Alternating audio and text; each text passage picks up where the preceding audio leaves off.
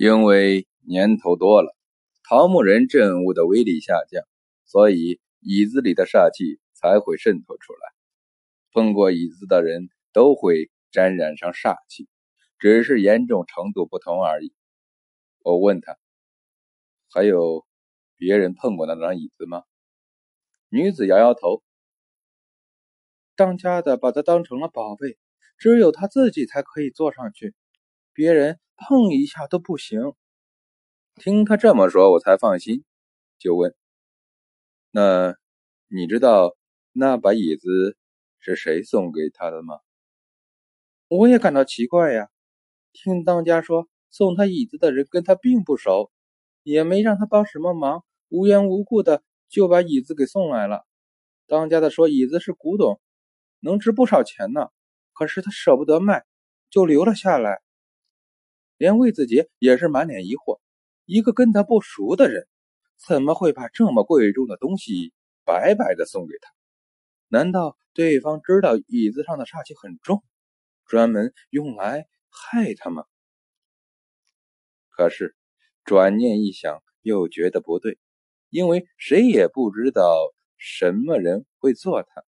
况且椅子这么值钱，得到他的人十有八九会把它卖掉。对方的目的有点让人捉摸不透。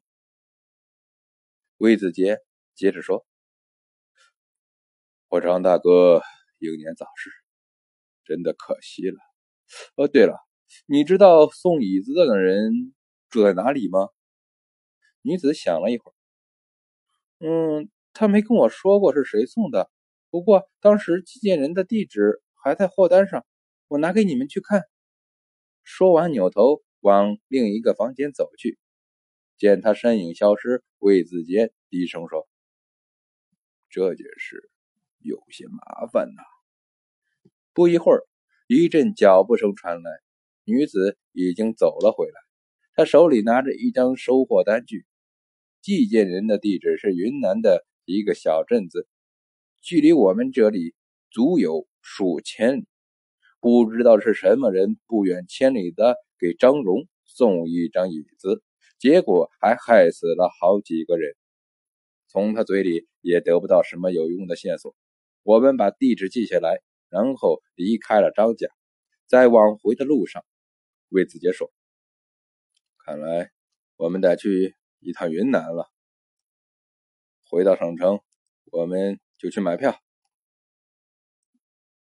第二天出门的时候，吴有志叮嘱着我们：“你们去那么远的地方，要多加小心呐。”我们三个上了飞机，到那里时天已经黑了，找一间宾馆住下。第二天天一亮。就开始赶路。我们要找的地方离昆明四五十里，是一个名叫松华的小镇。寄东西的人名叫梁立明。我们一进镇子，就打听梁立明住在哪里。虽然有人告诉我们确切地址，可他们都用一种很奇怪的目光看着我们。魏子杰很纳闷的自言自语着。这个人很了不起吗？为什么他们会有那种见鬼一样的眼神看着我们？刘冲说：“，可能是因为梁立明在镇子里很有名气，而我们居然连他的住处都不知道，所以他们才会用那种眼神看我们呢。”刘冲说的有道理。我们按照那人的指点，找到了梁立明的住处。只是令我们意外的是，院子里冷冷清清的，在院子的一侧有一个灵棚，中央摆着一个骨灰盒，骨灰盒前面香炉里的香还没有燃尽，一个女孩正在灵棚里的一条长凳上，这里刚刚死过人，我立刻有一种很不好的预感。